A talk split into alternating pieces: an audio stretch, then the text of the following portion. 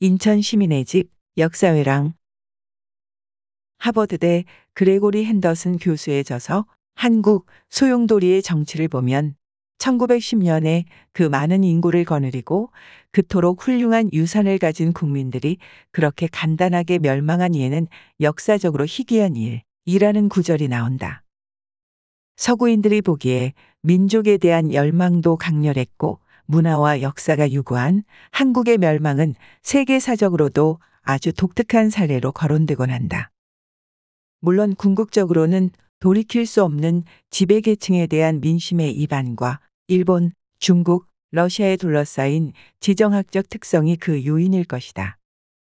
인천 시민의 집 역사회랑에서는 재물포 개항을 시발점으로 조선을 다녀간 주요 인물들과 그들이 갖고 있었던 조선에 대한 시각, 그리고 역사적 사건을 테마로 짧지만 강렬했었던 우리 근현대사의 기록을 글이 아닌 카툰의 힘을 빌어 서술해 보았다.